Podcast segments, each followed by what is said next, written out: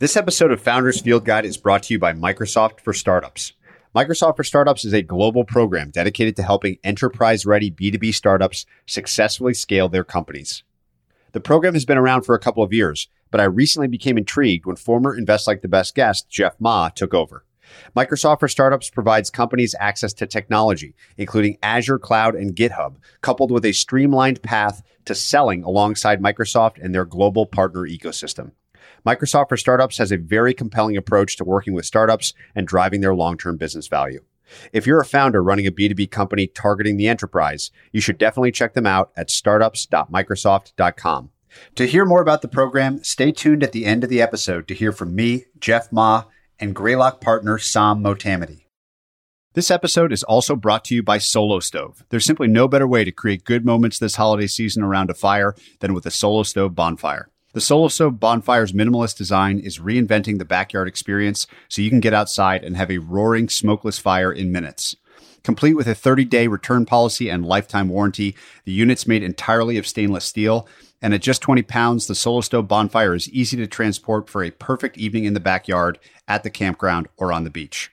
Check out solostove.com for their range of fire pits and grills and use promo code PATRICK5 for $5 off your order. That's S O L O S T O V E dot com and use code Patrick5. Hello and welcome, everyone. I'm Patrick O'Shaughnessy, and this is Founders Field Guide. Founders Field Guide is a series of conversations with founders, CEOs, and operators building great businesses. I believe we are all builders in our own way, and this series is dedicated to stories and lessons from builders of all types. You can find more episodes at investorfieldguide.com. Patrick O'Shaughnessy is the CEO of O'Shaughnessy Asset Management. All opinions expressed by Patrick and podcast guests are solely their own opinions and do not reflect the opinion of O'Shaughnessy Asset Management. This podcast is for informational purposes only and should not be relied upon as a basis for investment decisions. Clients of O'Shaughnessy Asset Management may maintain positions in the securities discussed in this podcast. My guest today is Nick Kokonas, the co founder of three of the best restaurants and bars in America and the world Alinea, Next, and The Aviary, as well as the co founder and CEO of Tock, a comprehensive booking system for restaurants. This was one of my favorite conversations in the history of the show. Nick is a philosophy major turned derivatives trader and now one of the most well known and respected names in the restaurant and hospitality industries. We cover so many topics I can't list them here, but I'll remember it for why it's so important for a business to really know what it's selling and then actually sell it. Nick also pulls back the curtain on why restaurants and even book publishers can be great businesses if you do them the right way. I felt like this conversation could have gone on for hours, and I hope you enjoy it. Nick, I thought a neat place to begin our conversation today is with a quote of yours that I found that has three parts. I'm going to read the quote and then I'd love to walk through each of the three parts. What you said was own something, make lots of decisions that have outcomes, try to be right 51% of the time, do that often and repeat. I love this quote and maybe we'll start with own something. What do you mean by that in as much detail as you can provide? And welcome. Thank you. My thing is, I grew up with a dad who he would say he was an entrepreneur by necessity. No one would hire him. I looked around at some of the immigrants and his cousins and people in our family who were immigrants. And the way to create wealth in America was different for different populations. And for the Greeks, half of my family that's Greek, it was own something.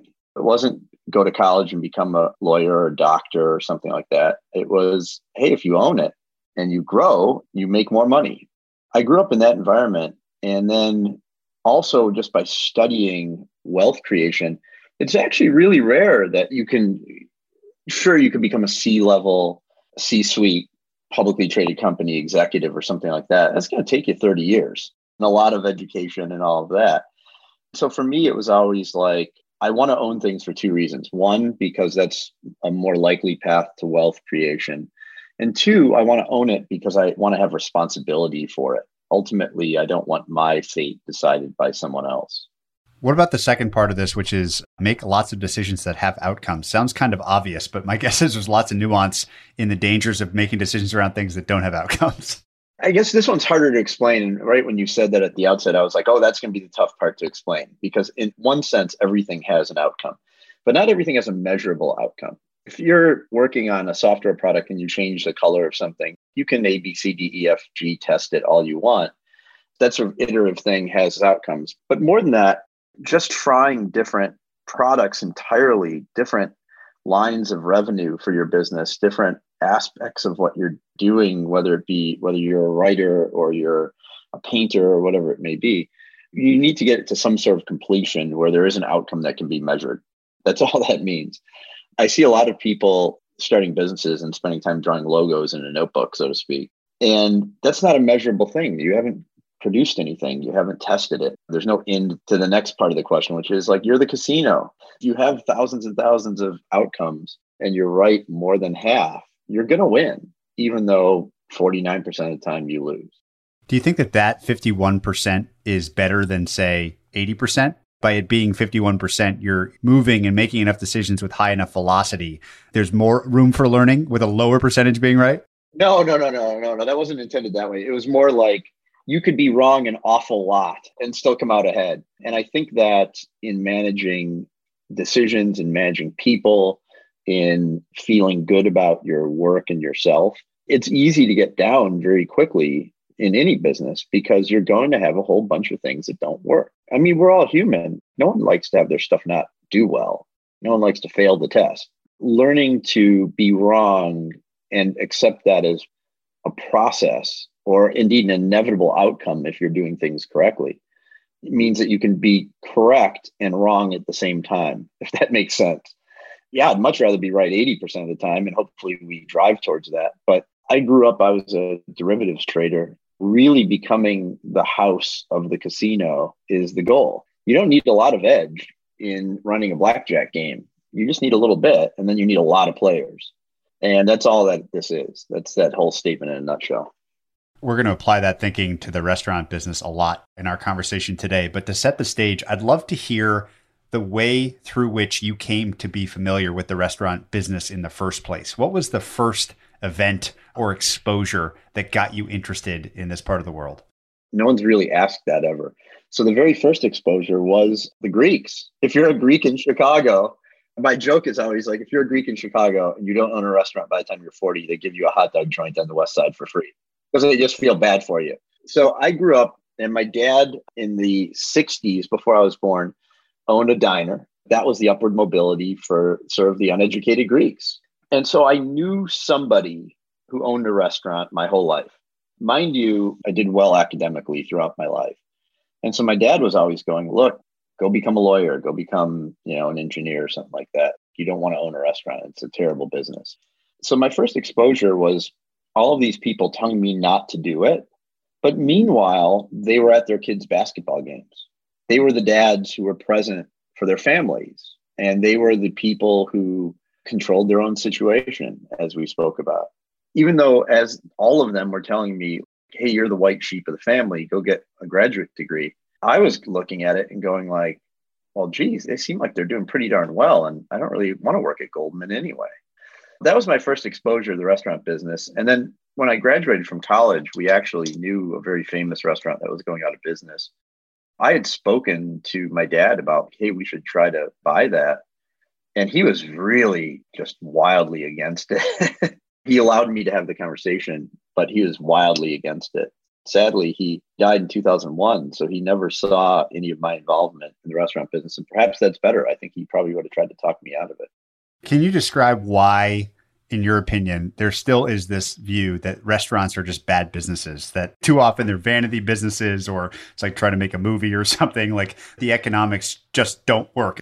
What's always interesting to me is that most businesses are not great businesses. If there is a great business out there with high margins, there's something else about it that's hard to get into. So it's very interesting to me that everyone says, "Oh yeah, restaurant business is terrible." I mean, I remember when we started building Alinea, just getting a slight bit ahead, but this will make sense to your question. When we started building Alinea, there was a suburban restaurant in Chicago, and I really liked it. And the guy was good-looking chef, and he seemed like he had his stuff together. And I kind of knew him a little bit, and I said, "Oh, by the way, like I'm embarking on building a restaurant." And he said, "Well, you don't want to do that." it's a terrible business and it's all sorts of awful stuff and all that. And I said, why did you build four more? If you build one and it's such a terrible business, why did you build four more? Why are is it that there are some celebrity chefs that have 35? It's not because they like to get punched in the face. Clearly, you can make money in it.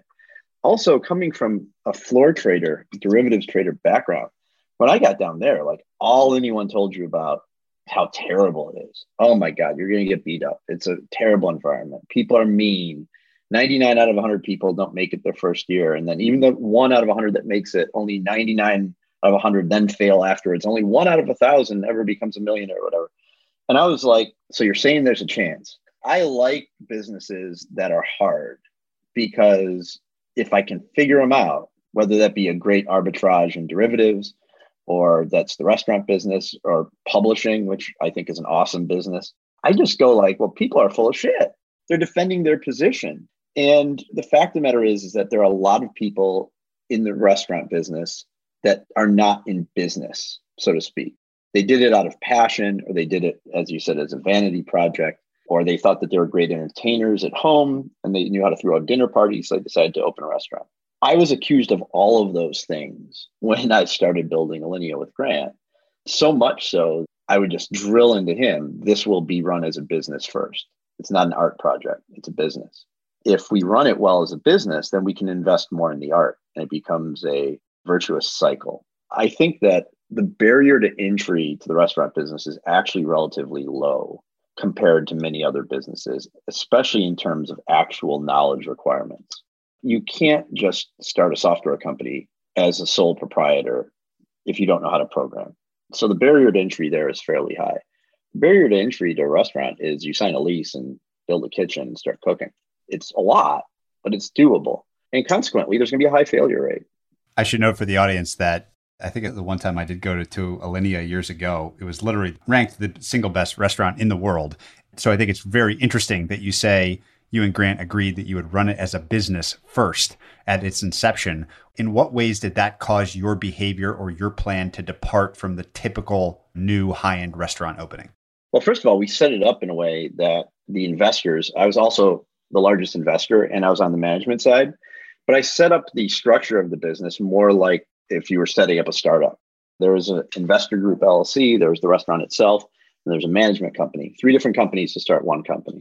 And I made sure that all of the interests of all three were aligned for the long term, which means that 15 years later, the investors in Alinea still get a really nice check every year. A lot of restaurants lure people into the investment group by saying, well, you'll always have a preferred table or you'll always have this or that. And we did the opposite. We said, every one of the investors will pay, including myself. Like if I dine there, all the investors get 20% off.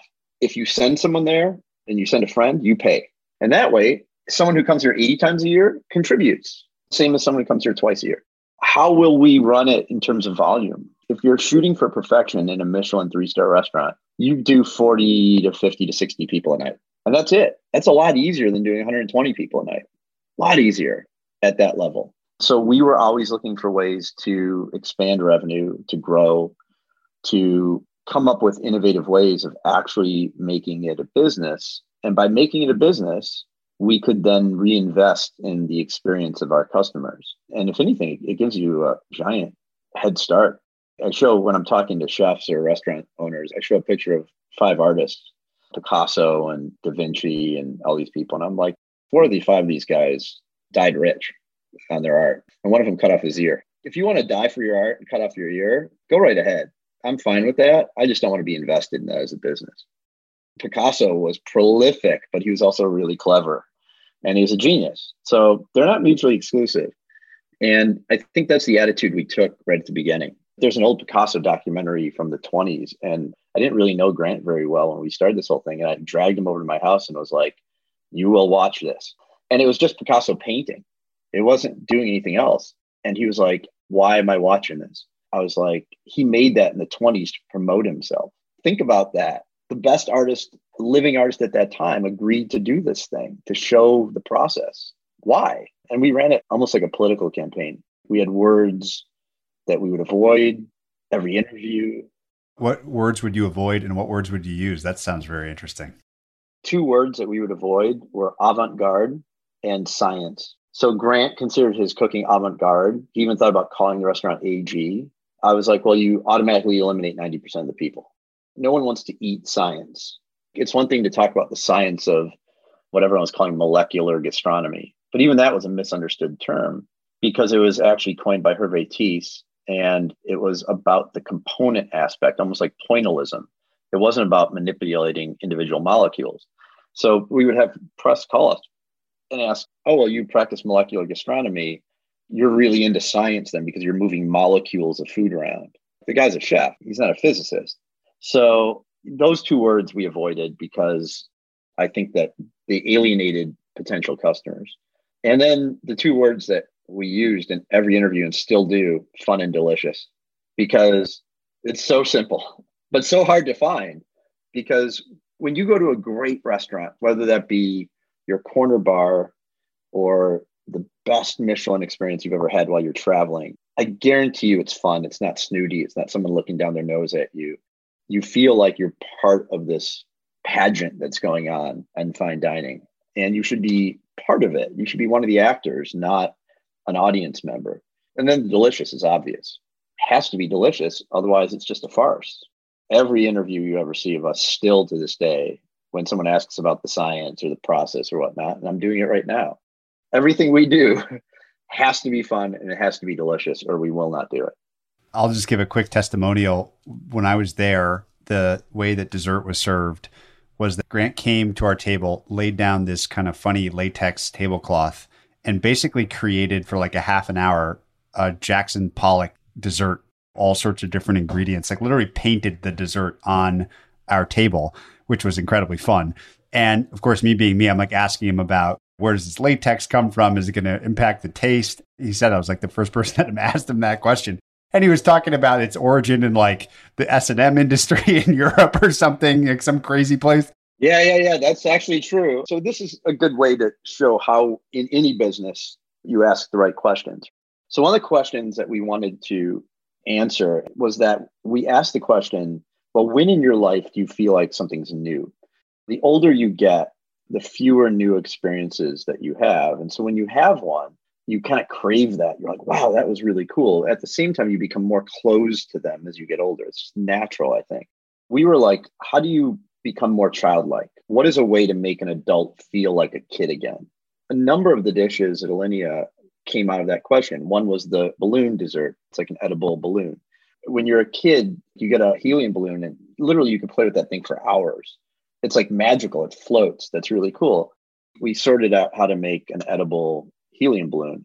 It's so simple. It's just like a taffy. It's nothing crazy delicious, but it's wildly fun because you feel like a kid again how in the world is a Michelin star restaurant going to give you a floating balloon and then make a mess of yourself while you eat it? We were asking that question, and I remember going to a museum where everything was really big. So they had like a table so that if you were a five foot 10 adult and you sat down at a table, you would physically feel like you were when you were three. The plates were big, the chairs were big, the counter was really high. I don't even remember where it was, but it really stuck in my mind. And I said, like, well, we should make everything giant to make you feel literally small again. And so I came up with this idea of a table plate, literally a plate the size of a table. And we made a couple up. It was very Willy Wonka and Alice in Wonderland and all that. It had giant forks and knives and stuff. It was really stupid. Like as soon as you actually did that, it was kind of like, well, you're going to hit someone in the head with this 80 pound plate. And where are you going to store it, wash it? There's practical considerations. In the midst of all that, I would talk to Grant at the pass in the kitchen and he would be plating things. I'd be watching him do the saucing and plating and all that. And occasionally I'd pick up a spoon and I'd do a plate, he'd fix it. I see what he's doing, and yet I can't replicate it, even though it looks simple. There is a brush stroke there, born of thousands and thousands and thousands of repetition. I know what it should look like. It's just like painting. And I went back to that Picasso documentary and I was kind of like, we should send the chefs into the dining room. Everyone wants to see the chefs anyway, and we should just have them plate on this giant plate. So it's kind of killing two birds with one stone there. The idea went away for like four or five months after the big plates because it didn't work and just thought it was dead. And then Martin Kastner at Crucial Detail was like, well, why does it need to be a rigid plate? You could use a different substance. And we were looking for gray latex. He found it at a sex shop in Paris, rolls of gray latex on the internet. Like he wasn't trolling about the sex shops in Paris. We figured out, we called them and we're like, who manufactures this for you? And they're like, what are you into? And we're like, we're using it for food. Table food art. yeah, yeah, yeah. That's the story of how that came to be. But I think that encapsulates a lot of our thinking. That was a six or seven month project. And then we figured out how to do it once and we would do one table a night. And we would go, there's no way we can do this for every table. And then four weeks later, we were doing it 30 times a night. It's a magical thing. Like Netflix Chef's Table had that on billboards in Los Angeles promoting the show. So for me, it's a really weird thing because it came out of this process of three or four or five people talking about how do I make you feel like a kid again? And clearly it stuck out in your mind as a new, weird, fun experience, which is really what we're shooting for. Just to pour evidence on the pile, I still tell people about that all the time. And it's interesting to me how often businesses seem to want to go down the fairway and sort of not be risky and how incredibly boring, but also how bad a business decision that is. because if it was just a lava cake or something, like I wouldn't talk about it. There's an important distinction here, and that is this people have copied that now. Anything good gets copied. And if you Google up restaurants in South America and Asia that are copying it, they don't copy it well. They'll literally just take a bunch of food and dump it on a table. No, no, no, no, no. If you're going to try to do this very risky, kind of potentially polarizing thing, you have to make it elegant and beautiful too. Execution, the ideas are great. I tell people all the time you can have all the great ideas in the world. If you do not execute them at a high level, it's going to fall flat. Grant, when we first opened, wanted to show movement in food, and he had this little bacon on a wire thing and stuff. And now there's a bunch of steakhouses that put thick steakhouse bacon on a clothespin our thing may have been dumb and we only did it for four months, but they didn't really get the point of it. it looked beautiful at least. And now they've got clothespins holding bacon on a wire.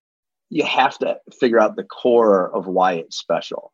And that's a tricky thing to do a lot of times going back to the kind of way the business itself is run and the service delivered, you guys have been extremely innovative in things like ticketing, selling meals ahead of time, not at the restaurant, things like dynamic pricing. Can you talk through how you arrived maybe at those two concepts at first and the impact that they had on the business once they were in place? I had never spent a day working in a restaurant. And then even after we opened Alinea, my role was to coordinate. I was like the producer of a film. I found everybody, got them involved, worked with the architect, the interior designer, did all the permitting, the liquor license, the legal, all that sort of stuff. But I didn't actually work in a restaurant ever until the day we opened. And I certainly didn't intend on working at the restaurant. I expected that I would do the financials and the books and things like that. But I would also hand that off to the general manager, say, or things like that about 18 months after we opened, Grant was diagnosed with stage four cancer and at the time was given six months to live. He's 11 years cancer free. That's a story in and of itself. But at that moment, I went in to the restaurant, started going in every night for service, not doing just the business side, but really looking at the other aspects of it. I just would look around and be like, why in the world do we have an empty table right now when we have 60 people on the wait list? Well, they just didn't show up. And of course, I knew that when I went to other restaurants, I'd have an eight o'clock reservation, be told to wait at the bar for 45 minutes. And I started asking like really, really basic questions. Why is it that I go to a restaurant, have an eight o'clock reservation, and then am told to wait for 45 minutes? Is it because they're disorganized or so many people came? And it's like, no, actually, they lied to me and told me they had an eight o'clock table when they knew that they didn't have one till nine o'clock. And why would they do that? Well, because if they told me nine o'clock, I would have gone to the restaurant down the street that lied to me and told me eight o'clock. And then conversely, a lot of people lied to the restaurant. They would call Alinea back then and they would say, like, hey, we want a table for six on March 23rd. Say, I'm really sorry, all we have is a table for four. They'd say, okay, I'll take it. And then they'd show up with six people. Or worse, they want a table for two. And they say, oh, I'm sorry, we only have a table for six. Okay, we'll take it. We'll just bring four friends. They show up as two. All of a sudden, you have two people sitting at six top, and you've just foregone a thousand dollars of revenue. Now you multiply that out over the course of the year, and we were losing over a million dollars of revenue through those two things happening. One of the basic things that people don't do in the restaurant industry, and it drives me nuts, even with our own staff, is no one multiplies it out by seven days a week, 52 weeks a year. So if you have something that's costing you even $20 a day, add it up it's a low margin business because you're not looking at these chunks of revenue. I was just going, why in the world, if we have a wait list of 200 people, can we not just limit it to the people who actually are willing to come in and take a little bit of a deposit first? And what's fascinating about that is that when I said that to people, I was like, look, baseball games, concerts, theater, every other form of entertainment does some sort of ticketing. And I was told that it was a terrible idea because restaurants are not entertainment. And I was like, what are they? What's really fascinating about restaurants and food in general is that because we are biological creatures that need to eat, people have all sorts of emotional and cultural and ethical baggage on top of what a restaurant is. And you're seeing that now during the pandemic. And at the heart, though, you don't need to eat out. Eating out is a social endeavor, it's entertainment, it might be art, and it definitely is sustenance as well. At the core of it, we could charge ahead. I was told by everybody I talked to that it was a terrible idea. Literally everybody, except for my wife. Grant thought it was a terrible idea. Our general manager at the time thought it was a terrible idea. Notice I say at the time. It was very, very, very frustrating because I kept having this notion in my head where I'd wake up every day going, we really should just take a $50 deposit and then the problem is solved. I honestly knew nothing about behavioral economics at the time. I didn't know that these were things that were tested. I just knew that as a derivatives trader, if everything went to zero at the end of a day, that's like an expiring option. And that option value changes the closer you get to expiration. And yet we kept all of our values constant. In other parts of the world, that wasn't the case. I sat down one day in 2014 and wrote this long essay. But before then, I skipped ahead. When we were building Next, I just decided this is like a theater like restaurant. It changes three times a year. It's an entirely new menu. I'm going to sell tickets to this. And again, everyone in my own company thought I was an idiot. So I had to hire an outside programmer, had to not get a phone on purpose. We barely built it in time and it broke right away because it was a homebrew software. But then the first day we sold $562,000 in tickets to a restaurant for the first time ever. And I remember that as one of the happiest days of my life because I turned on this thing and people did it five or six or seven years of me kind of looking at this going like i'm pretty sure this will work. I'm pretty sure this will work. And everybody in the industry telling me no and all my employees rolling their eyes at me. I remember i called grant up and we were opening night for next. And i said you've got to come to my house and he was like, dude, we're opening a restaurant tonight. I can't. Things are falling apart here. And I was like, just come, just for 10 minutes. And he showed up literally in his chef whites and clogs. And I must have looked like hell because I had spent like 10 straight days, like a bad movie, eating pizza and drinking wine and trying to get this thing set up. So I hadn't shaved, I hadn't showered. I looked like the big Lebowski. And I took him up to my little third floor office and I showed him, I'm like, click on that button. That table will become available and then it will instantly sell. And he did it. And he's like, What happened? And I was like, We just got $625 in our bank account. And that person's not going to dine for two months. And anyone that you open will instantaneously sell. And he was like, That's amazing. And I was like, Yeah, it's fucking amazing. and then he just laughed. I was like, Okay, I'm going to go cook. And that was like one of those moments where you go, like, I have a time machine. When I was a trader, there was exchange traded funds were just starting, and the natural hedge for them was the futures at the mercantile exchange. I was the guy who said we need to connect these two exchanges via closed in cellular network so that people can talk to each other instead of using all these hand signals and phone calls. The moment that I got that turned on after over a year of work getting regulatory approvals for it and everything, I had a five second time machine on the market. Now people are down to like picoseconds now with high frequency trading.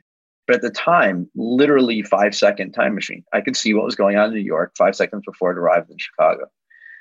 This felt like the same thing. I can run my restaurant in a way that no one else in the world can. And it worked. I mean, we sold every single seat for a year. We made over 30% margins in the first year. We blew out all of our goals while providing people with an incredible value. That opening menu was $85 for a 12 course menu.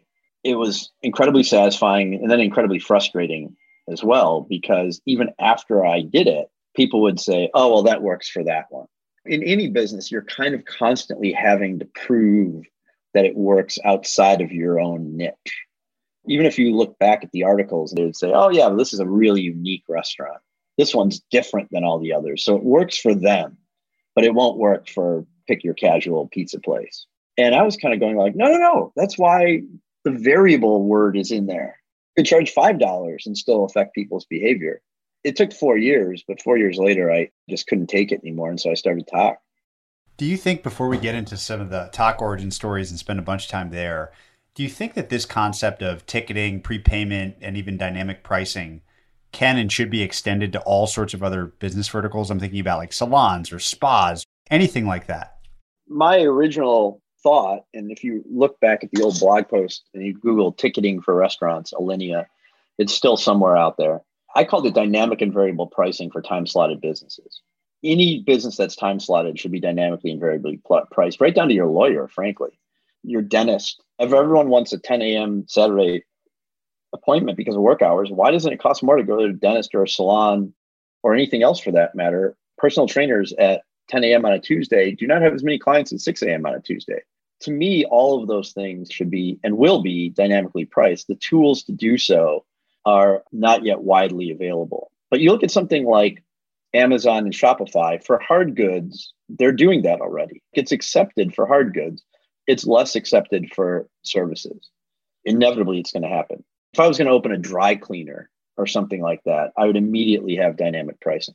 Can you discuss the origin of Tock itself? I think now we can talk about software business that potentially is rolling out the innovative thinking that you have and making it a service for a whole bunch of restaurants to begin all over the country. Why did Tock begin? And we'll kind of talk through each stage, including a, an incredible story through COVID. I came to the restaurant business as an outsider with this weird background. I was a philosophy major in college, I studied logic and philosophy of language, and applied it to derivatives, and then ended up in the restaurant business. Inevitably, you start going like, well, I need to know my customers. I need to start looking at some data here. All of the software available to restaurants at the time, and this is still true, their business model intermediates the relationship between the business and the consumer. OpenTable wants to own that relationship because that's how they monetize it. They get paid a dollar for every diner that books at a restaurant, up until $7 if you enter their promotional plans as the restaurant. So they claim to the restaurant, we delivered the diners, not you, not your great ideas, not the table plate we were talking about and all that. And I was like, they're not delivering any diners for us. We're doing that. We're making a great experience. And yet I don't know which Patrick O'Shaughnessy is coming in tonight. So I don't know that your wife is left handed and likes tea. I don't know that you've been to my other five restaurants 22 times because each restaurant is siloed as its own server. And the more I dug into the why of all of that, how are these companies monetizing it? What are their pricing plans look like? Who owns the data? Who owns the customer relationship? I started more and more going, this is right for innovation. And it's just frustrating as hell as a business owner. I didn't build the predecessor Tock to commercialize it. I just built it for my own restaurants because I was dissatisfied with the existing system. And it ended up being a much bigger problem than I thought in terms of solving it, programming it, building out the system, because there's just so many components to it. And that's why no one had started it before. There are whole companies built around a wait list for a restaurant. And that's a feature, not an application. But they turned it into an app and they just built a little better waitlist thing and they sold it to Yelp for like 40 million bucks. So I would look at this and go, how is that a thing? That's a weekend project and it's not even executed well. More power to them, mind you. But I would just get incredibly frustrated that there were these little peaks and pokes at it. So finally, I woke up literally one day and read this article in the Wall Street Journal about Reserve and Resy and OpenTable and, and just went, no one gets it. No one gets what the real problem is here. I would listen to some leaders in the industry wow, they don't get it either. Meanwhile, I knew what the finances of my own restaurants looked like. This doesn't seem as hard of a problem as they're saying. When I would go into conferences and talk to them, it was incredibly dismissed. I wrote this blog post literally on Saturday morning, woke up, read the article, and said, I should probably dump all my thoughts into a blog post. 5,000 words in like four hours and posted it up it was read a couple million times in the first couple months because economists loved it because they were like, oh, this is behavioral economics in action. Restaurant owners that were like, yes, this is what I've been thinking. Now, if 200 restaurant owners email you, you fall into the trap, like every startup, going like, well, everybody thinks this way. Look, people love this idea. But of course, the 200 restaurants that emailed you are the ones that are the minority. I didn't know that at the time. The crossing the chasm thing is kind of real. So the early adopters are all going to call you up and say that you're brilliant. We want the software and all that. Well, I fell for that and called Brian Fitzpatrick and said, Look, I need to make this into a company. And he was the head of Google in Chicago at the time. I was like, I need to hire two engineers and build this thing out. I was seriously under imagining what it would take. That naivete is great to have when you're starting a company. I'd invested in other software companies. I grew up programming as a kid, not that I can program at all now, but I knew what was sort of required. And he quit Google. I didn't expect him to, but he just said, I want to quit and start this with you. And we hired a few really great engineers who had heard me, one of whom heard me give a talk at Google actually about dynamic and variable pricing for time slotted businesses. And it was a talk about derivatives and how derivatives can apply to things other than financial products. These folks are super geeky engineers and understood the math and statistics of these things and whatnot, and were enamored of trying to apply that to an industry that's 5% of GDP.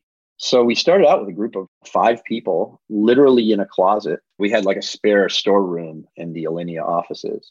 That's how it started it's been fascinating to actually sell this thing to the industry. Can you talk about what it was like in the earliest days and how you decided which restaurants customers to focus on and which features to deliver to them first? I always find this to be a huge challenge in building software is you kind of know where you're going in the end state, but the sequencing is really critical to success or failure and hard to stay disciplined on. So how did that go in the early days of Tock? Who did you focus on and what did you deliver first? And, and what was your strategy for deciding those two things? I looked at what everyone else was doing. And what everyone else was doing, our competitors worldwide, I looked at every booking system worldwide. And what they all did was that they copied part or as much as they could of the feature set of OpenTable and then gave the product away for free to gather market share that is a standard playbook kind of thing to do, which is, hey, we'll make the slightly better iterative mousetrap and then underprice the competition. We tout a new feature or two, but really it's we're not trying to break new ground here because we don't want to scare people. That is exactly what was getting funded at the time. And I looked at the products and I was like, this doesn't do anything for me that I couldn't do on OpenTable. And yeah, it might be free, but if you give something away from free, the people that you attract are the people who need free. So in a weird way, you get the worst customers. If people are that price sensitive, they're probably not thriving. So we sat down and for the first six weeks of the company, we literally just whiteboarded out everything. What is the target customer in the first six months? The one thing I could prove beyond a shadow of a doubt was that for a certain kind of prix fixe high end restaurant, this would be a game changing thing. It would make them millions of dollars. They were also tended to be the high profile restaurants and the restaurants that could take risk.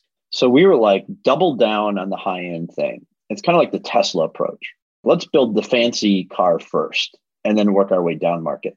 Everyone else is trying to build the Volkswagen bug and sell a ton of them by giving them away for free. I remember talking to VCs at the time. They're going like, "What's your TAM?"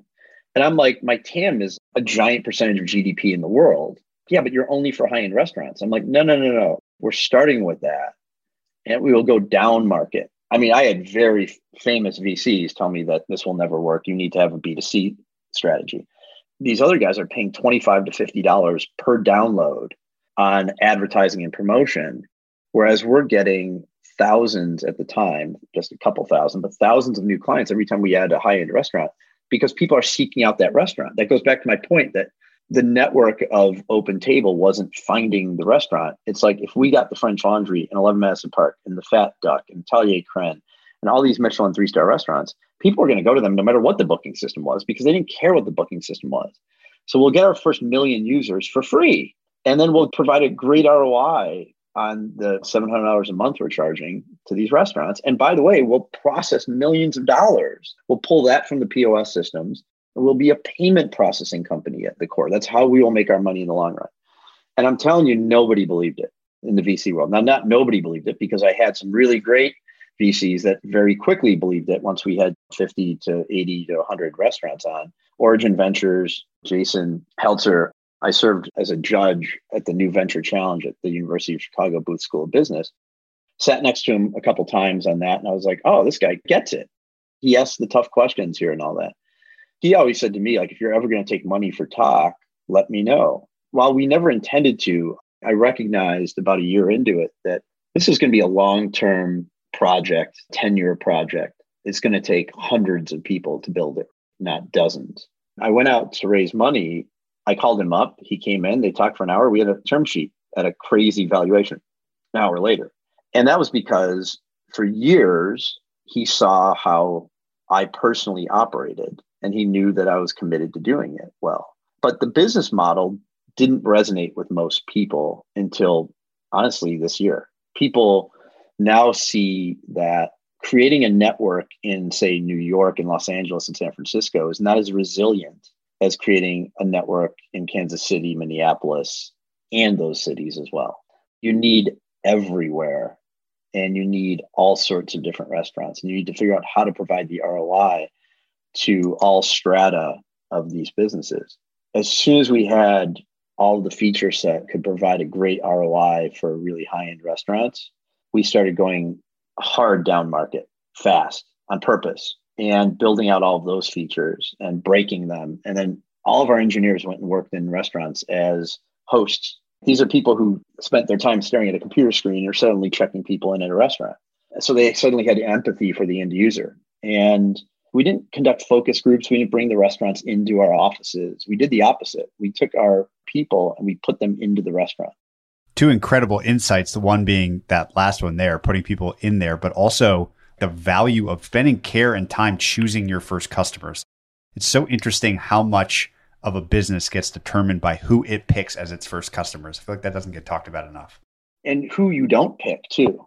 There were restaurants and restaurant groups that wanted to use us three years ago. When I saw what they needed and what they wanted to do, I just went, We're not quite ready for you yet and they were like ready to sign on. And i was like no we'll fail if we do this right now because we don't have this particular waitlist feature or a walk-in feature. There's so many different aspects. Like a restaurant actually sells 10 different things. And at the time we can only service two of the 10 and meanwhile they had five other systems that were servicing all 10 and i was like you know what? When we're ready for you i will call you. And then i want you to take me seriously. And we did that over and over and over again we didn't even have a sales team at all until three years in, which is crazy. We grew the company very, very capital efficiently. And one of the ways we did that is can we onboard more than 100 restaurants this month? No. Okay, well, let's just concentrate on doing 50 then and do it perfectly. That discipline is rare. See it over and over again. I think it's a Chicago thing too, or maybe it's just that I always ran profitable businesses. The concept of the phrase burn in a startup is just the worst word in the world because I'm not burning money. I'm investing it. The time horizon on investing money in a startup, tech startup especially, is a lot longer than people think. For every Instagram out there where you get a ton of users and then all of a sudden it's like this ballooning unicorn and their first raise is $100 million at a billion dollar valuation or they sell it for a billion dollars or whatever. The vast majority of SaaS based companies have to work capital efficiently early on. And I just, anytime I saw a negative month, which was going to be for a long time, I was like just viscerally upset. Intellectually, I knew that in order to grow something that's scalable, you're going to have to have a long time horizon of investment. That said, my restaurants are making money in the second month that they were open. Now they're paying back a giant upfront investment, but I could kind of go like, well, yeah, in 18 months or 24 months, we'll have all that paid off. And for as long as it runs after that, it's profitable. The trading firm was the same way, it was profitable. It was very strange to me that working for a business that wouldn't be profitable for years. And I think because of that, we attracted people who understood and welcomed that mindset. But that also was a mindset that turned off a lot of investors prior to COVID. I want to talk about what Tock did during COVID, but I feel obligated to do some setup first around just the restaurant business, generally speaking. You talked about the 10 ways it makes money. It makes me think of the old adage a third, a third, a third of the margin goes to the manufacturer, the wholesaler, and the retailer in a lot of businesses. And I would just love to hear, you always hear the restaurants make their money on booze. I would love you just to describe sort of the canonical restaurant business model from the food in the ground through to the retail price at the restaurant. Generally speaking, how does a simple restaurant business work so that we can lay that groundwork before talking about how COVID changed things? I'm not going to use a simple one. I'm going to use a complicated one and then go backwards to so Gramercy Tavern is one of I think the best restaurants in America. It's a great place. It's iconic. Let's use Gramercy Tavern. When you arrive at the front door of Gramercy Tavern, they have no idea what you're going to do. And when I say that, I mean that very literally. They have no idea what you're going to buy. They have a bar area there that's casual, that serves more casual fare. They have a walk up bar that you could be at. So now we have two different things that they're selling your casual restaurant and your bar. Then in the main dining room, you sit down, they have an a la carte menu, which is amazing. Michael Anthony's great chef, great place. Then you have a tasting menu. They tell the people sitting down, if you want to do the tasting menu, you all need to do the tasting menu. And then we have two kinds of tasting menu. We have the regular omnivore one, and we have a vegetarian tasting menu. Then, if you do the tasting menu, you can add on wine pairings, or you can buy the wine list. And then they have private dining. So they have two private dining rooms there that are sold for special occasions, corporate events, all that sort of stuff. Plus, they have a cookbook. So, eight things that they are selling the bar, the casual, the a la carte, two prix fixe menus, private dining, and merchandise. When you go to book that, the only thing you say is, I'm showing up. That's incredibly, incredibly inefficient. And what they'll say is they'll say, well, yeah, but only 4% of the people buy the tasting menu. But that's because you're relying on the server to surprise them with this as an option. And then everyone at the table needs to agree to it at that moment. If one person doesn't agree with it, it gets vetoed and everyone orders a la carte. If you put that up on a Saturday night when your demand is three times your supply, there's 700 people that want to go there, but you only have 250 seats. I'm making that number up. If you say, well, I'm going to put 100 of these up for sale as tasting menus only, you will sell all 100. And you will know before people come in what they're going to get for those people, not the a la carte people. The people who want to do it at the bar, you have a separate button that says, I want the casual aspect. If you imagine all that same thing applying to a pizza place, your favorite pizza place to go to get pizza on premise, there will be seats in front of the pizza oven that people like to sit at to watch the making of the pizza. There will be the really nice corner table that seems like the regulars always get. And there will be private events and there will be t-shirts for sale. So I always went, what are the revenue sources? You mentioned the cost side as well, and there is all of that. But restaurants never concentrated on their revenue side other than going like, whoever sells the most Mai Tais this month gets a bonus to their servers, which essentially means that you get a terrible sales pitch at the beginning. So my whole thing is we gave restaurants tools to actually sell the other part of that is that if you sell more efficiently, your margins get better and better because the last dollars in are the dollars you keep. Your fixed costs are known, rent, utilities, all that sort of stuff. Your cost of goods sold look better and better and better when you have less waste. So it's actually good for the environment. It's good for your food costs. It's usually 30 to 35% labor, 30 to 35% food costs, 30% on your fixed costs and insurance and overhead and all that. What are you left with? 10%. Well, if you can eliminate food costs, if you can run more efficiently, if you can have high demand on a Tuesday at 9:30 at night, you will make 20 to 30% restaurant.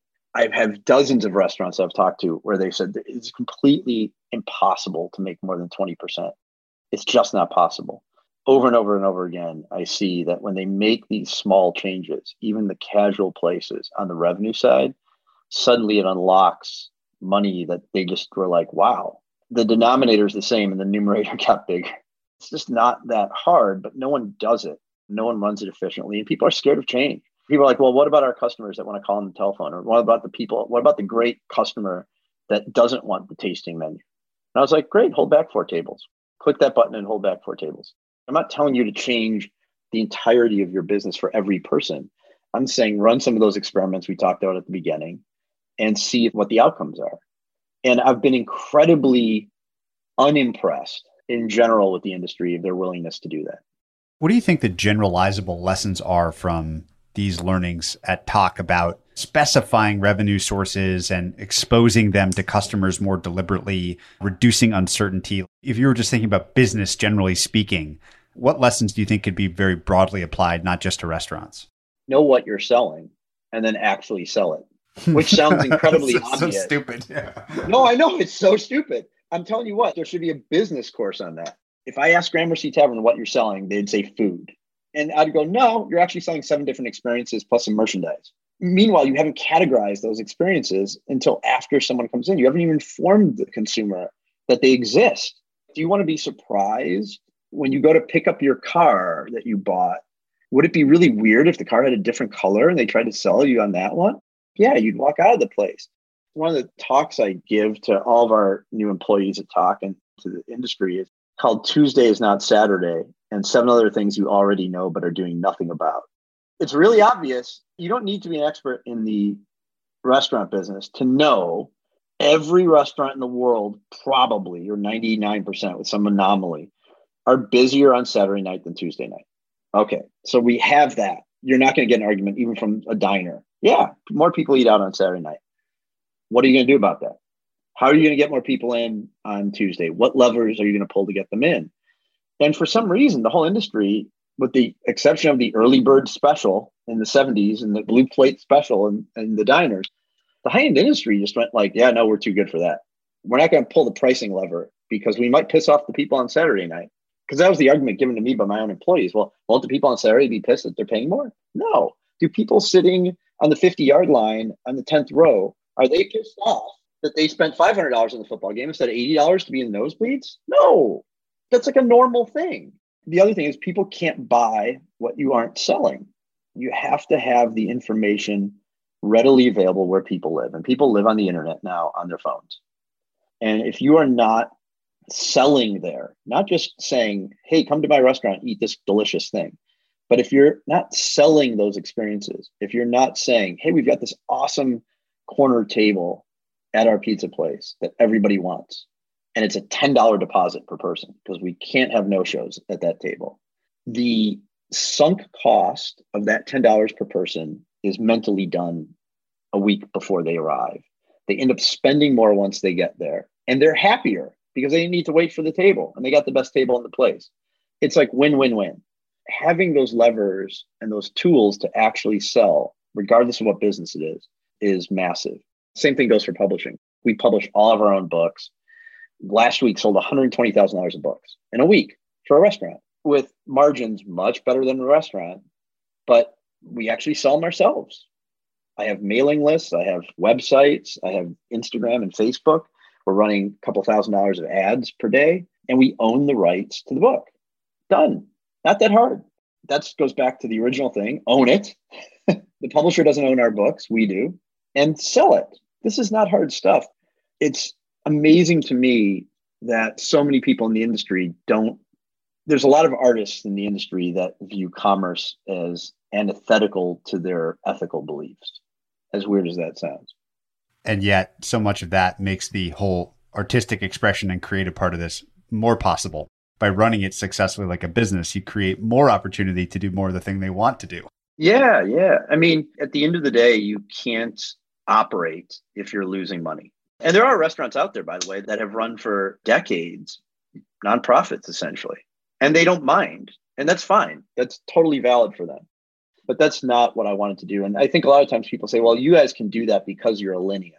You can charge ahead because you're Alinea, or you can sell your own books because you're Alinea. And I always say, no, no, no, we're a Alinea because we do those things. You're getting the order wrong. It's hard to do. It sucks. There's been many times we've done stupid things that haven't worked and then you junk them and you you move on. Any other lessons that you've learned from publishing? You mentioned that earlier as something that you do and you enjoy doing. You mentioned the higher margins. Any other thoughts on publishing, which I think, again, like restaurants, many would knee jerk reaction say is a bad business? If you ask questions of an industry and they won't tell you the answer, that's always a good sign that someone's getting very wealthy. In publishing, if you ask an author, ask any author, how much did it cost to print the book? What are your cogs? They will not know. Ask any literary agent that question and they'll think you're off your rocker. Ask any publisher to give you that information transparently and they will rip up your contract. So call the printers in China, pick your favorite book, find out some print brokers here in the US and say, what did the printing of those books cost? Send me a spreadsheet. And when they do, and you find out that a $50 retail book costs about $2 to print, and you're going to get 10% of cover price, they're requiring that you order 5,000 for your own list, and they're going to give you a quarter million dollar advance. You realize that there's no way they've taken no risk at all. And I wrote up a long medium for those who are interested. If you Google my name and look at my medium, there's why we are self publishing the aviary book. I posted up the contracts that we were offered. They're all terrible certain kinds of books, I think you're much better off going with a publisher for. Like if you're going to write an academic book and you have no built-in audience, chances are you're not going to sell a ton of them on your own. But if you have an audience already in whatever business you're doing, or a large social media following, or any of that, doing a book and publishing it yourself is not hard. It takes a lot of effort. Allen Hemberger and Sarah Hemberger came from Pixar and Industrial Light Magic. We hired them both to do our all of our media and books we gave them equity in the thing so that they own part of it. Three years later, we have six books out and they produce millions of dollars of revenue every year. Fascinating. What are a few of the other things that people already knew but do nothing about? What are the top two or three that you haven't talked about that come to mind? Food costs money. So that's one of them. But the way that everyone looks at food costs and paying for food is very weird in that every restaurant, and this happened when COVID started, so it's a good segue to that. Every famous chef that went on TV said, this is the kind of business where this week's revenues pay for bills from a month ago.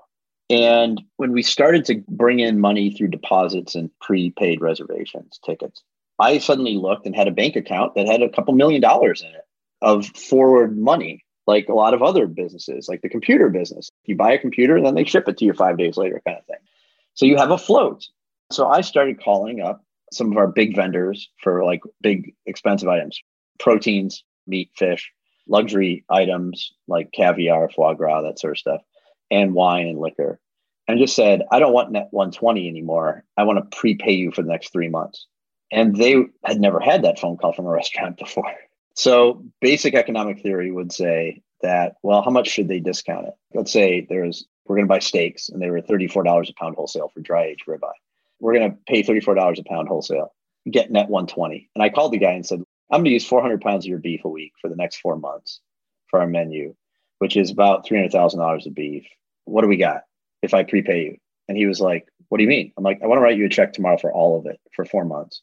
And he was like, Well, no one's ever said that. So he called me the next day. He said $18 a pound, half, half price. Wow. That's what I said. I went, I'll pay you 20 if you tell me why. And he said, Well, it's very simple. I have to slaughter the cows. Then I put the beef to dry.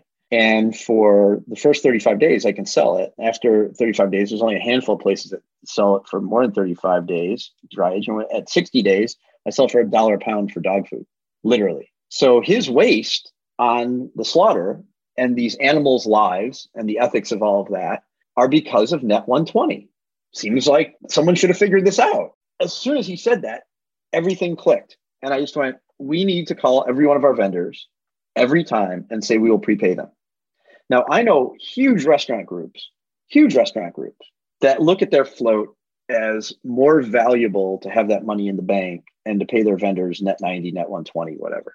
What are you earning in interest these days? 1% a year or something like that? It makes no sense to do that. It makes sense to get ahead of that curve, estimate your next month's sales, and prepay for the food. Now, there's risk involved in that, but you've mitigated that risk by much, much better food prices at the Michelin three star level, we've been able to take our food costs down to a level that honestly our chefs never thought was possible.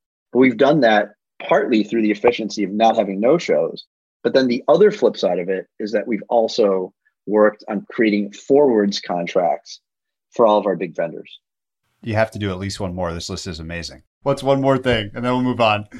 People can't buy what you don't sell. Stranger danger. You don't know who your customers are so in the restaurant business, anyone can walk in and you have no idea who they are. It's really obvious that that's the case. You have a casual restaurant, people walk in, who is this person? You have no way of knowing them. Almost any other business, you are going to have some information about that customer so that you can remarket to them. You can take that customer and aggregate them into a pool of customers, upload them into Facebook and Instagram and say, create a like customer list within three square miles of my restaurant, all that. So all of these tools exist. They're largely free to use as well. And all you need to do is get your customer's email address. not their cell phone number, their email address is the unique identifier. Other businesses and other booking systems don't want you to have that, just like the publisher is saying, yeah, we won't tell you how much a book costs to print, or we don't know, which is a weird thing to say. These other booking systems go like, yeah, yeah, people don't like giving their email address. It's much better to have a cell phone number. It's like, no, actually, it's not. And that's why Amazon and Netflix and HBO and everyone else uses your email address as your unique identifier. I call that stranger danger. Your customers cannot be strangers. You need to know who they are. And what are you going to do about it? Very simple. When they arrive, you get their email address. It's not that hard. When COVID happened, it represented obviously an existential crisis and still does for a huge swath of the restaurants in the US. And I think one of the most interesting things that's happened with you and with Tock is how you responded and reacted to that. Now that we've laid that groundwork, just love all the lessons you shared with us so far. Talk us through that episode, which is, of course, ongoing, and what you did and what you've learned. The first thing that I did was I realized you said it's an existential danger. You can realize that something's an existential risk or danger at any point along the curve of it being an existential risk. The trickier part is to realizing that something could be an existential risk, has a small chance of happening, but it's non zero. So, right now, it's very obvious that to the restaurant industry, to software companies that serve the hospitality industry, that COVID is an existential risk. We started talking about that February 28th because at the time, there was evidence in Asia and Italy that this was a very, very serious potential pandemic. Then, when Seattle started having some cases at senior care facilities, that's the moment, that was March 8th, where I went, the whole industry is totally screwed if this happens. And it seems like it's going to happen. As a trader and, and a trader in an era where you look at other people and you can tell whether they're telling the truth and how panicked they look, every time I saw senior officials on TV saying that this is nothing to worry about, I worried more and more. They wouldn't even be talking about it if it was nothing to worry about. I immediately went into like kind of a footing of what happens if tomorrow every restaurant in America is shut? What happens if I have to shut down all of my restaurants and can't serve anybody? What happens if they just go to 50% occupancy? Or what happens if my employees begin getting sick? How do we protect ourselves? That was a moment where I don't want to use the word panic. I didn't panic, where I got very, very concerned and serious. And when you're the only guy in the room saying the sky is falling or the sky's about to fall, you can look a little unhinged. I tried to explain to everyone if something has a 10% chance of happening, but if it happens, it wipes you out, you need to mitigate that risk. Even if you're wrong and it doesn't happen, great but at least we were prepared. And I called some other restaurant owners and whatnot. And honestly, like people thought I was off my rocker a little bit. My own employees were kind of snickering behind my back because we instituted a five minute call time, meaning everyone had to come within five minutes. We instituted mandatory temperature checks and hand washing and mask wearing. We did that two and a half weeks before Chicago was shut down and before there were any guidelines to do so. I could see on the look of some of our managers' faces the fact that the guy who sits on his computer all day is telling us to wash our hands every hour, but he has no idea that you can't run a restaurant that way. You can't run a busy restaurant where everyone stops and washes their hands every hour. Log all that and video record it to make sure people are doing it and all that. When I noticed that in the room, normally I would have a nice explanation as to why this is the case and all that. And instead, I just said, anyone who doesn't do it is fired and you won't have a job for two years anywhere because that's how serious this is going to be if it happens. People went from going, oh, he's unhinged and we're just not going to do it, to he's unhinged and he's going to fire us all, which doesn't mean that they wanted to do it, but it did mean that it got the job done. And what happened was within a week, it became evident that unfortunately we were correct, but that also gave us the opportunity both on the Tock side and the Alinea Group side to pivot very, very quickly. And we talked to Canlis in Seattle, and they were like, "We're going to shut the restaurant, and we're going to start doing to go, and we want to figure out how to do that on Tock because we love Tock and it's changed our business for the better." And we recognized that there was a way to shoehorn it in, but it wasn't that elegant. But because we're a cloud based system, because we built our data around dynamic and variable pricing for time slotted businesses, carry out food is also a time slotted business. We can adapt to this very quickly. And so we gathered about 20 designers and engineers. We got a week to put out a new product. The people, again, who went, that's not possible, simply were off the team. And everyone else worked 20 hours a day to do it. We got it up and running for Canlis. Three days after Chicago shut down, we started serving $35 beef Wellingtons out of Alinea, which was newsworthy at the time because why would a Michelin three star serve $35 food? By the following week, we were selling a thousand a night plus wine, plus supplements, plus all those things I talked about where you're actually selling. We we're selling books as well every night. And we went from furloughing our employees to hiring everybody back in four and a half, five weeks. Everyone who wanted to come back. And on the Tock side, we were able to massively undercut the third party delivery applications, DoorDash, Uber Eats of the world. Until then, they were supplemental income to restaurants. So they could say, well, I'm charging 20 to 30% because you have no service cogs, you have no extra labor. We're doing the labor by delivering it the last mile. And restaurants signed up for that. But when it became their only source of revenue, that 30% suddenly looked egregious and painful. We charged a flat 3% because we built the whole thing on the back of our events platform that charged 3%. It wasn't like some miraculous thing. Frankly, I wish I'd charged six or seven or 10%. But we charged three. In the intervening, since March, we've signed up over 3,000 restaurants. Our business will be at a billion dollar GMV run rate by the end of the year, an amazing mix of revenue between elevated carry out and to go reservations as places reopen. 70% of everything on Tock is a totally free reservation. It's not a ticket, it's not a deposit, it's that bar seat at Gramercy Tavern that's totally free.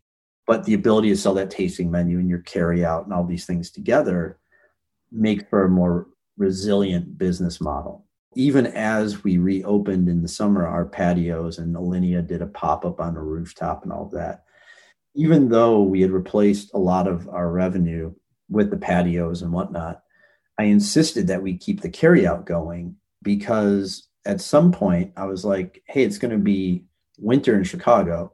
There's no yurt warm enough, plastic yurt, to have two sides open when 20 below tundra in January in Chicago and it's snowmageddon again. And then I got to carry food out to that. That's not going to work. It's obviously not going to work. I'm amazed that all these restaurants are putting those up because that is a six week solution to a six month problem. They just closed down dining again in Chicago, and we were able to instantaneously wrap up our carryout again. And that's the goal is to have that sort of resiliency even after COVID. Do you think that based on that observation that there's a big risk factor for those DoorDash, Uber Eat kind of delivery last mile services because of how restaurants will inevitably have to change and it impacts their economics so much? Yeah, I mean, if you look, every single one of the US based delivery applications actually lost more money during COVID, even though their revenue tripled. As much as they are charging, the last mile delivery to a single location is a model that doesn't make money, which is why there's a lot of consolidation there. I think there are ways to have it make money. And part of the way to do that is to give, is what we've done, which is give the consumer a choice between picking it up themselves at the restaurant or paying for the convenience of having it delivered and then splitting that cost with the diner. So if someone picks it up, we charge the restaurant 3% for the order and we charge the consumer a dollar for the order. That's it. If someone's delivering it, we utilize these third party delivery last mile applications and we integrate with them seamlessly. But we've essentially convinced them that we're going to charge the consumer a flat five to seven dollars. And if someone's selling a $50 menu and four people order it, so it's a $200 carryout order, which isn't the case with casual places, why should the delivery app get $50 to take it a mile? Doesn't make any sense.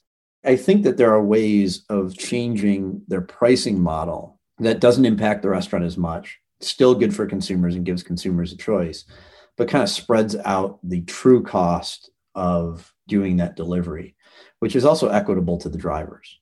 I'd love to close our conversation with one of the places that we started, I'll call the idea sort of process as art, your Picasso example of going to the trouble to expose the process as part of making people aware of it. The whole conversation, maybe I would sum up as know your customer, know what you're selling, and sell it to them. It sounds so simple, but so many implications. What do you think about just businesses in general and how they communicate with their end customers and whether or not things like you mentioned Michelin stars a few times. And I think of that as this amazing thing that changes the trajectory of a restaurant. But that ultimately the best thing would be to create that impression directly to the consumer, not through Michelin. Close with any thoughts on this idea of process as art, direct to consumer, and just the future of business. Yeah, I mean, you have all the tools to know your consumer and interact directly with them. For the first 10 years of, of Alinea, every single day when I woke up, I emailed two people that were either diners or posted on their blog about their dinner or on Yelp or wherever it may be. Because I figured over the course of a year, I would email 700 customers and they'd be like, holy cow. That's a very simple thing. It took me about five minutes a day to do. And as social media grew up around it, I just went, oh, that's even more effective way of doing it. I think that knowing your customer literally, who is it? And then having the ability to interact with them in an authentic way is the key to all business. At the end of the day, you buy the person as much as the product. And that's why so many in America, so many executives, both for good and bad, come to be known. Like if you say Apple, you think of Steve Jobs still. You think of Tesla, you think of Musk. That's because they're out there actually selling their product and their ideas. But of course, they're the cumulative ideas of thousands of people but they're the good communicators. And at the end of the day, you're a philosophy major. I was a philosophy major. One of the things I learned in, in studying philosophy is how to think critically of something that I've learned or read, and then how to write about that in a concise and efficient way. So when I write a business plan, I don't understand the business until I can write about it on a single page. I have chefs all the time email me with business plans. And I say, do me a favor, write up one page of what it's like as a diner to eat at your restaurant. And then I don't hear from them for two months, if ever, because they don't have a clear vision. They have a clear vision of what food they want to give to someone. They don't have a clear vision of who that person is and what sort of emotionally resonant experience that you're creating with them. All the time, we try to communicate directly with our guests, both on the Tock side and the Alinea Group side. And, you know, I've consulted for other businesses as well in the past couple years these are the kinds of like really stupid questions I get paid money to ask. I'm always amazed when I go in there and I was like, okay, show me your customer list for the last six weeks. And they can't. That just seems insane to me. And let me tell you, almost no restaurant can do that. But there's also a lot of other businesses that can't do that. So that's incredibly simple to do, but it's really hard to execute. None of this has been fun. Let me also reiterate COVID has been terrible. It's been emotionally draining. It's been incredibly difficult on our staff. We've had to hire people back. We've had to refurlough people. We've constantly had to change. We were about to do a pop up at a hotel, which gave us extra square footage so we can run at 50% capacity. We were about to spend $30,000, $40,000 creating this really cool multimedia experience for diners in there. We were working with sound and lighting companies and all that. And then they shut indoor dining again the next day, as soon as it was shut, I was like, okay, all that's done. We're not going to do that this year. And then people are like, why not this year? It might only last two weeks. I said, well, we can't outlay all that money and then open for a week and then close for Thanksgiving, then open for two weeks and close for Christmas break. So it's become easier to make those quick decisions. But I want to reiterate none of it's fun. It's all been a struggle. It's not like I have the answers. We're willing to try things. And it's been very, very difficult and sad, frankly. It's never fun to sustain a business and your employees and not have a goal of thriving. We do keep that as the goal, but it's been challenging. I'll remember this awesome conversation for a lot of reasons, but just for the first principles thinking, no surprise that you're a philosophy major at all. I'll turn to my traditional closing question that I ask everybody, which is to ask you what the kindest thing that anyone's ever done for you is. I'll make it a little bit generalized anytime that someone says thank you for something that was done a long time ago is a nice thing. I try to do that for some of the people who are mentors to me. I think like a really nice act of kindness is just to sort of recognize somebody when they've done something nice for you or they've helped you out. Or sometimes it's tough love. It's not always a good thing. So recently I've had a couple instances in the midst of all this. People have called up and said, like, hey, I really appreciate that these were difficult decisions, or I really appreciate that I wouldn't have started my company without you. Allen Hemberger, who is running all of our publishing stuff, once stole a napkin from Alinea. He is an autodidact, amazing guy. He learns so much different stuff. And one day I got a knife in the mail with a story written to it that said, I was so taken by Alinea when I was there years ago. I never imagined working with you guys. And I've never done anything like this, but I actually took one of the napkins and I wanted to return it to you today. wow. It was embedded in resin in the handle of a knife that he hand forged from a kiln that he hand built. Wow. So I opened it and I was just like, that is one of the most amazingly cool things anyone's ever done. Now, it's not the fact, I mean, it's kind of amazing that he made the knife and all that stuff. What's really cool is that he took the time to do it and sort of said, hey, this is important to me. Those kinds of little kindnesses are the big ones. Well, this is so damn fun. Could have done it for three hours. Sorry, we only had an hour and a half, but it's been an absolute pleasure to meet you and to speak and learn from you. Thank you for the time. Thank you very much, Patrick. This episode was brought to you by Microsoft for Startups. Microsoft for Startups is a global program dedicated to helping enterprise ready B2B startups successfully scale their companies. In this five part miniseries, we talked to Greylock partner Sam Motamedi and Microsoft for Startups lead Jeff Ma about why companies should partner with Microsoft for Startups. In this week's episode, we talk with Jeff Ma, the Microsoft for Startups lead, about his background and the opportunity he saw taking the job at Microsoft. So, Jeff, I think a great place to begin would just be with how you first partnered up with Microsoft. What was so interesting to you about this new position and new initiative that you're leading? And, and how did your prior experience fold into making you the right person to lead this initiative of startups at Microsoft? Well, you're assuming I believe I'm the right person, but I guess it all started for me. I've been an entrepreneur in the Valley for 20 some years. The most recent company that I started was a company called 10xer, and it was sort of analytics and developer productivity and we're trying to create a very much of a bottoms up type of product, meaning individual developers would find it and, and, would want to use it and, and on and on. And, you know, that's everyone's dream, right? The idea that they can create this like bottoms up groundswell. But the reality is, as we got about three years into the evolution of the product and of the business, we realized that the problem that we are trying to solve was was much bigger in enterprises and companies with lots of of engineers. And also we realized that the sale wasn't really going to come through the individuals. It was actually going to be very top down. So we realized that it was sort of an enterprise sale. And as I started thinking about what enterprise sales look like, I realized how little I knew about it. They were telling me like 12 to 18 months to get through procurement and the sales cycle would take that long. And we, they, they talked about all these different things that I had no idea about. And so I, I realized that as an entrepreneur that had done quite a bit, but never had sold into the enterprise, that there was a huge gap for me in my knowledge in how to sell into the enterprise. So I realized that when I came across the program at Microsoft and how Microsoft could really help startups understand how to sell into the enterprise and become successful doing that, that that was a huge lever and value driver that some of the other cloud platforms didn't have. Just one more question on your background and kind of how it slots into what you're doing now. So, you know, you came from the sort of analytics world, but you've also done a lot of different things. So, you sort of applied a skill set to different industries, different jobs to be done for the consumer. So, you're sort of a generalist. Can you say just a bit about that background and whether or not it's relevant to this new role? Yeah. So, I mean, I think a lot of people were surprised when I took this role because it isn't really analytics focused. And to be honest, like the idea of working at Microsoft was something that I wasn't really that interested in when they approached me.